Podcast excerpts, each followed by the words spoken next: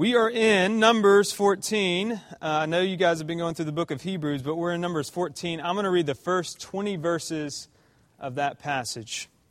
It says this Then all the congregation raised a loud cry, and the people wept that night. And all the people of Israel grumbled against Moses and Aaron. The whole congregation said to them, Would that we had died in the land of Egypt, or would that we had died in this wilderness. Why is the Lord bringing us into this land to fall by the sword? Our wives and our little ones will become a prey. Would it not be better for us to go back to Egypt? And they said to one another, Let us choose a leader and go back to Egypt. Then Moses and Aaron fell on their faces before all the assembly of the congregation of the people of Israel. And Joshua, the son of Nun, and Caleb, the son of Jephunneh, who were among those who had spied out the land, tore their clothes and said to all the congregation of the people of Israel, The land which we passed through to spy it out is an exceedingly good land. If the Lord delights in us, he will bring us into this land and give it to us, a land that flows with milk and honey. Only do not rebel against the Lord and do not fear the people of the land, for they are bread for us. Their protection is removed from them, and the Lord is with us. Do not fear them. Then all the congregation said to stone them with stones. But the glory of the Lord appeared at the tent of meeting to all the people of Israel. And the Lord said to Moses, How long will this people despise me? And how long will they not believe in me in spite of all the signs that I have done among them? I will strike them with the pestilence and disinherit them, and I will make of you a nation greater and mightier than they. But Moses said to the Lord, Then the Egyptians will hear of it.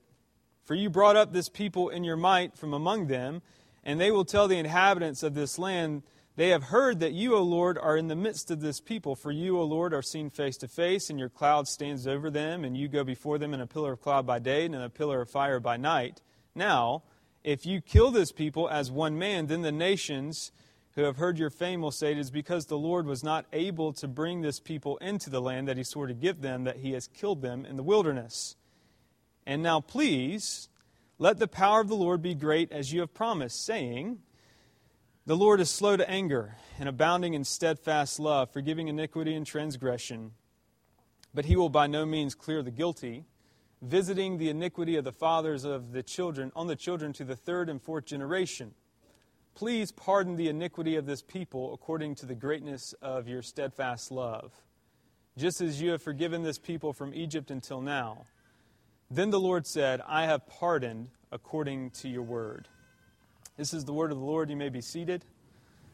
I'm going to pray as you sit down.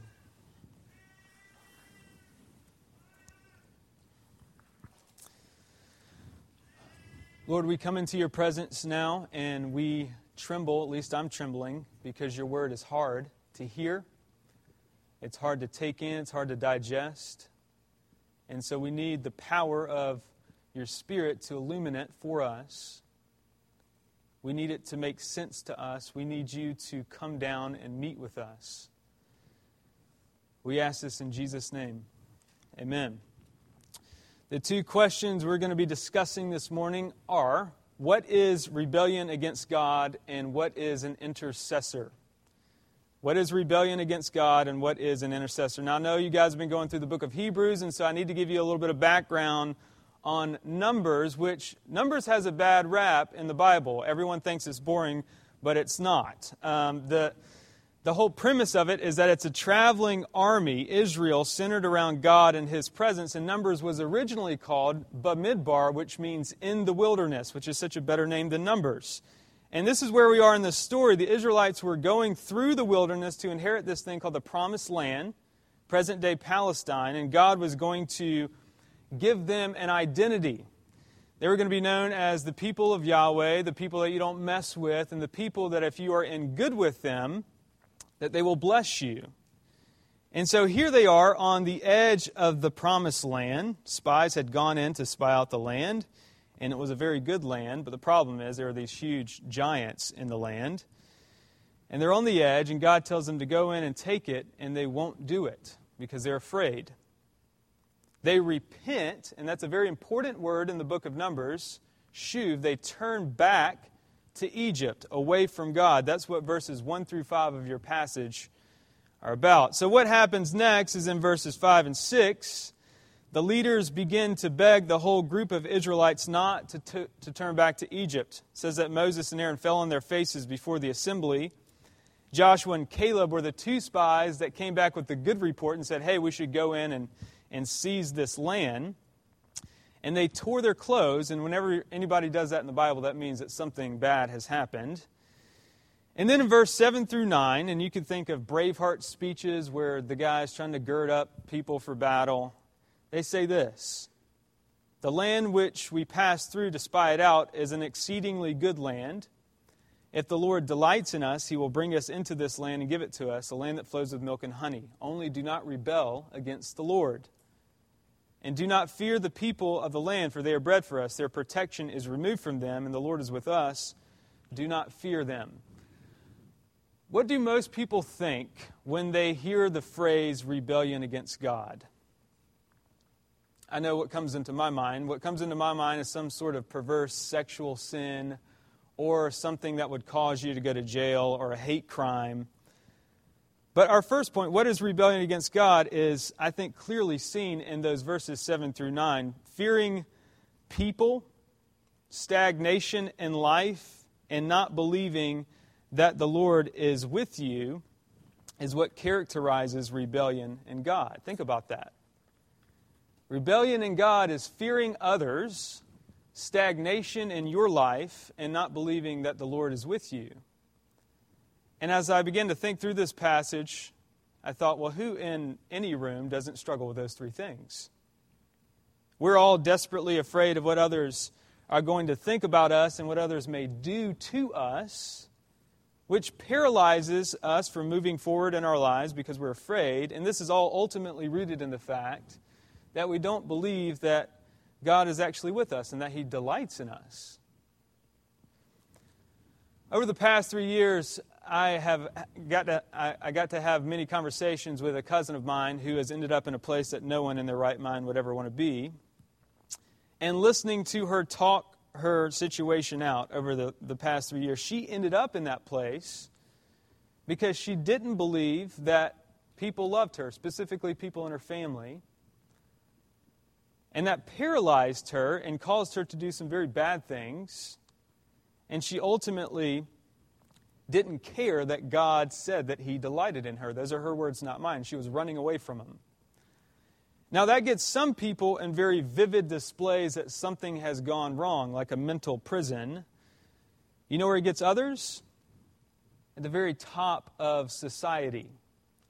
I don't know if you know who Jerry Rice is, but he is the greatest receiver in the NFL. And he, in his Hall of Fame speech, says something very, very insightful. Some of you have maybe heard it, but he says this I'm here to tell you that the fear of failure is the engine that has driven me throughout my entire life. It flies in the faces of all these sports psychologists who say you have to let go of your fears to be successful and that negative thoughts will diminish your performance. But not wanting to disappoint my parents and later my coaches, teammates, and fans is what pushed me to be successful. The reason nobody caught me from behind is because I ran scared. People were always surprised about how insecure I was. Can you relate to that? You know, fear can get some an incredibly thin body late into their 40s because you're desperately afraid about what your mother is going to say to your weight about your weight the next time you, you visit home. Or the fear people can get others in pulpits saying things about Jesus we don't truly believe ourselves because we're afraid that people won't like us. Both roads of rebellion, the one of societal success and societal failure, look drastically different on the outside, but are in reality the same type of fear. One just merely appears more sane than the other. So here's my point Are you afraid of other people? Are you afraid of the future?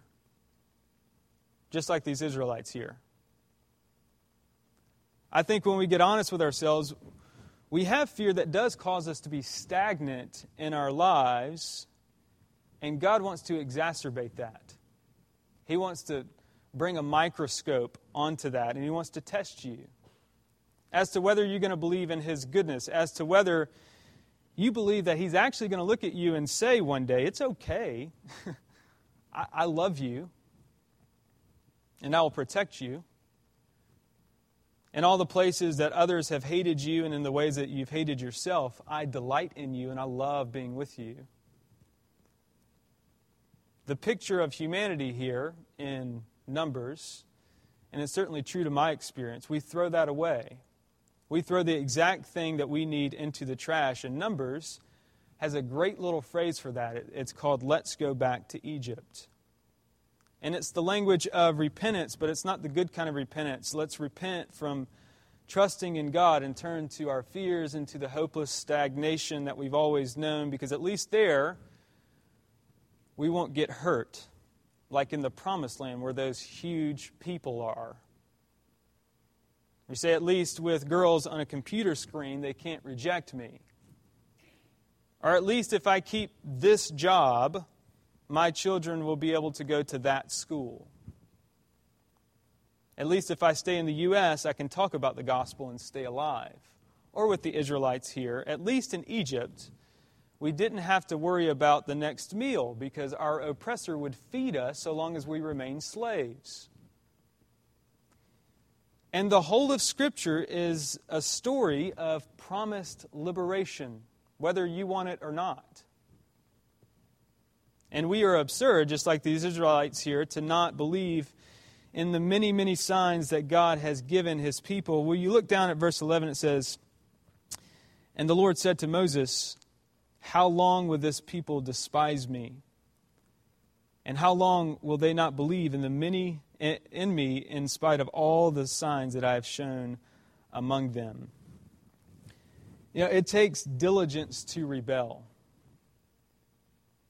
It's a deliberate choice that you have to make when you rebel to not think about how good God has been to you and is currently being to you. The fact that most of us in this room have not gone hungry or without clothes. When you're rebelling, you don't want to think about God's grace to you because it's just too painful. That's why it's God's kindness that primarily leads sinners into change. Meaning, you have to have suspended disbelief to go back to Egypt in your own way. You have to tell yourself, God wants the worst for me. You have to say, I'm not going to remember the, the Red Sea parting in my own life. I'm not going to answer that phone call from the person that cares deeply about me.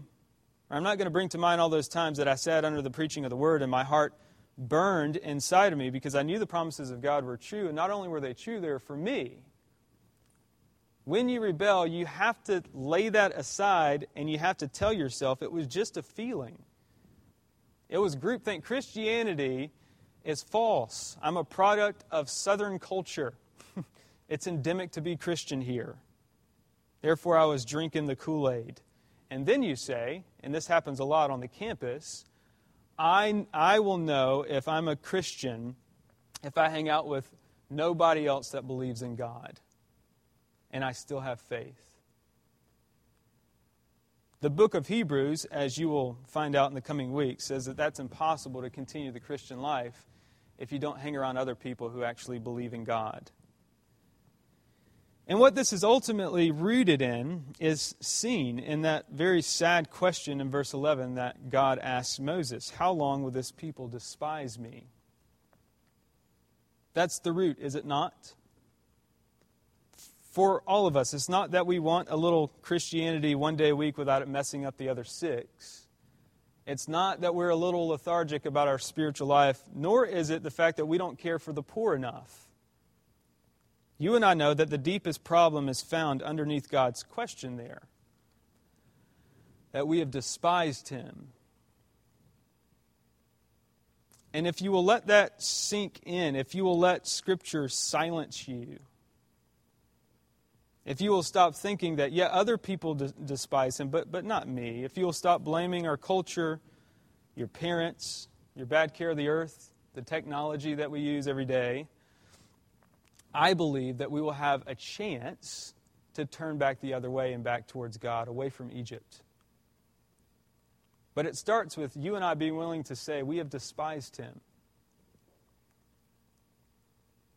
That's why I think it's completely appropriate, and I thought Cameron did a wonderful job at explaining the confession of sin. It's completely appropriate to have a confession of sin during worship. It's like AA in some sense, where you stand up and you say, Listen, I'm addicted to despising the, the only one that ever truly loved me, and I need some help. You see, every other belief system fails to root down, to, to root the breakdown of life and cultures and society within the hearts of men. And you guys know this. In politics, it's always the other side. With religion, it's always the amoral.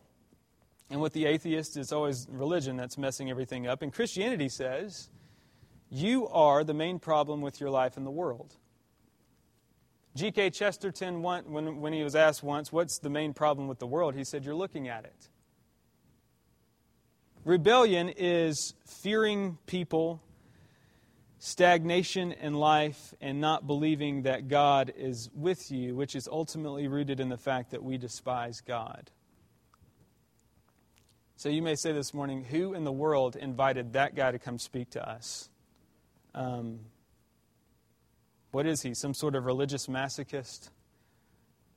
No, I'm not. I'm trying to get us to see how bad and to what extent we have rebelled, whether we're religious or not, a Christian or not. And I think we see a great picture at the extent of this in verse 12. I mean, you need to get this. God wants to wipe the Israelites out.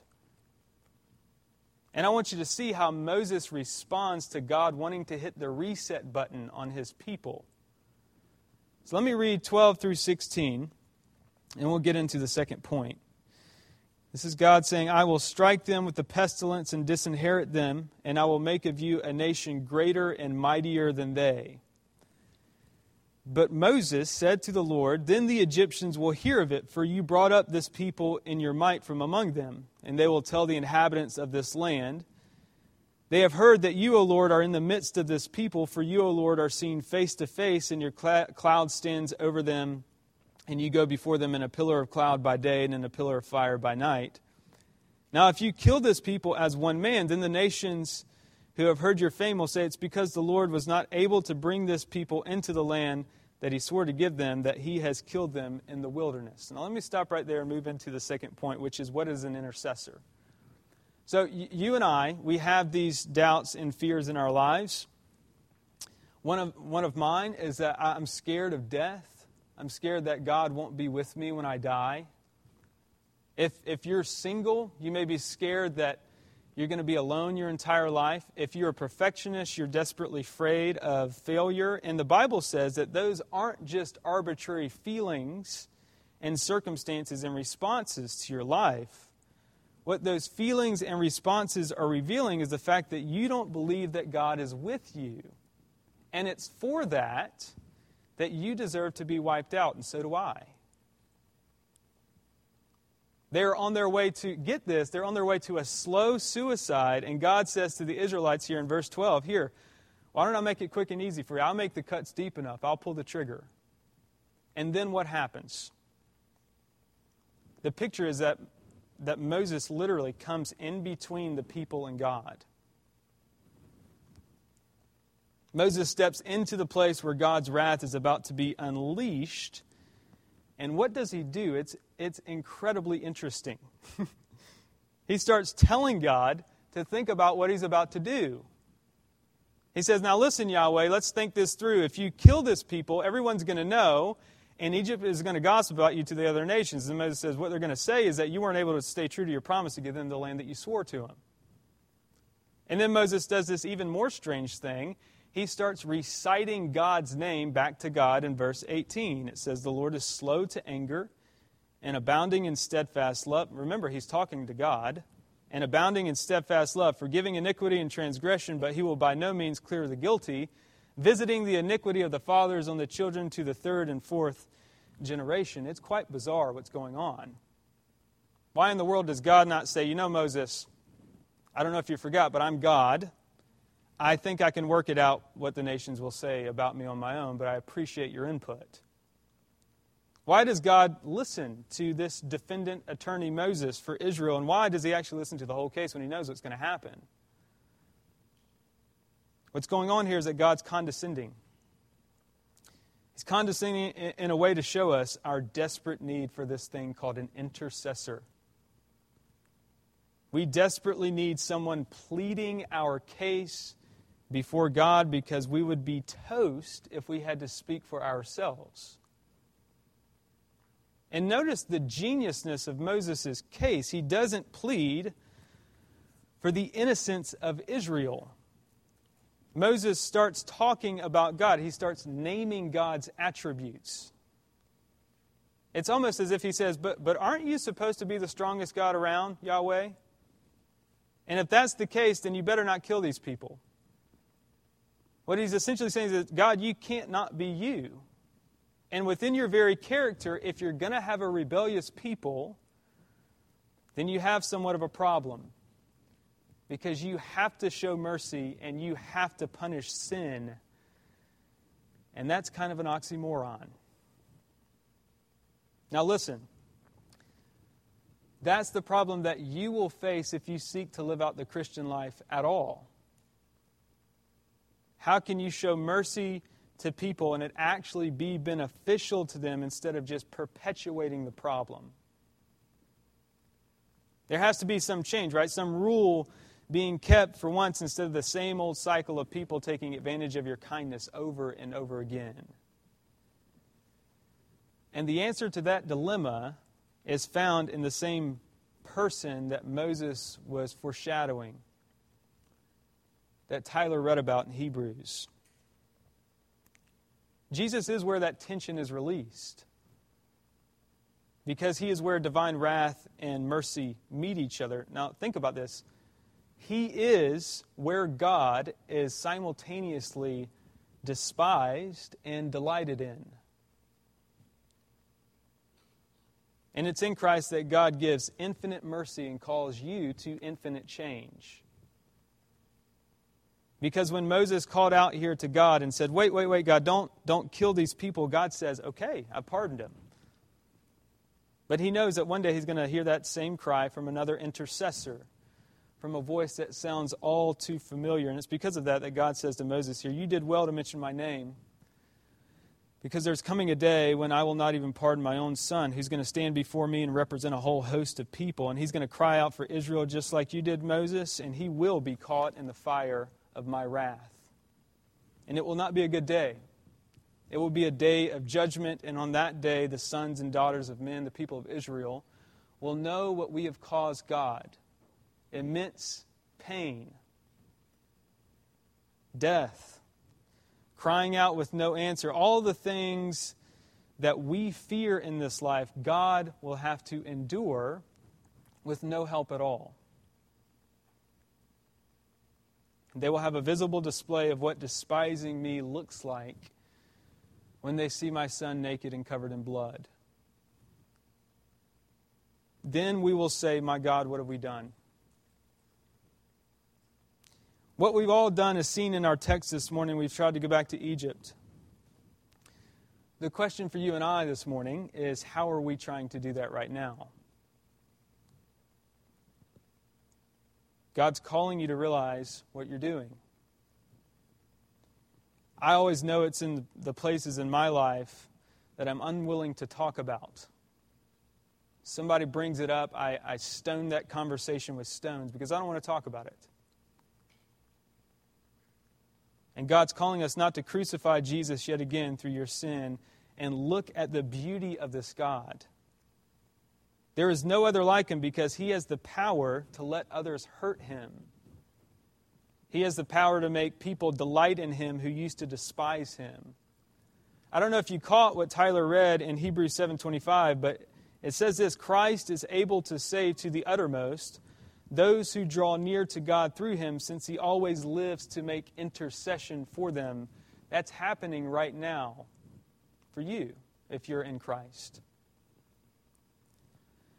If you're here this morning and you don't believe in Christianity, you do believe in your imperfection. The fact that you have on clothes proves it. And what Christ's intercession means is that you have to come to grips with your neediness. You don't have it all together, and you need someone on the outside telling you that it's going to be okay. And no other worldview maintains that you can do that without being blasted or without being a nobody. But Christianity says it's the least that are the greatest in this, in this realm. That those who despised him can actually still get into his kingdom and begin to delight in him. And if you are a Christian here this morning, and you are beating yourself up over your continued sin, if you can't stand the thought of how you failed God and you failed others yet again, what you need to know is that God is not the one despising you and beating you up. He's completely infatuated with you. You've made it to the top because you are united to his son, the true intercessor who, when you sin, he obeys in your place and he tells God you can't count their sin against them. So, do you know that you have a right to demand that God treat you as innocent and sinless? If you are united to Christ, you have that kind of confidence with, with God. And it's because of that that you, you have to go to war with your rebellion. You have to. Satan himself does not have the final say over your life, so what are you and I afraid of? Nothing will separate us from his love. For me, for me, it's reminding myself that whatever I go through in this life, or even at death, I have to tell myself Christ has gone before me and he came out on the other side. And he promises that he will be with me always to the end of the age. What is that for you? When you grasp who he is and what he's done, you will stop despising God because he's not like us. And you will change. It's his kindness that leads to repentance. One of the things that seals this into our hearts, we sing about the, the blood, the blood of Christ comes into our hearts is this table here, communion, the Eucharist, whatever you call it. We proclaim this type of gruesome death until he comes again. It's a very vivid and tangible display of how punishment and grace are kind of mingled together punishment for Christ and grace for you. In the name of the Father and of the Son and of the Holy Spirit. Let's pray. Father, sometimes your word is very hard to hear, it's very hard to preach. But we ask, Lord, as we come to the table, that we would taste your mercy, that we would taste how severe it costed you to, to give this to us, how hard it was um, and that we would delight in you. Oh, we ask this in Christ's name. Amen.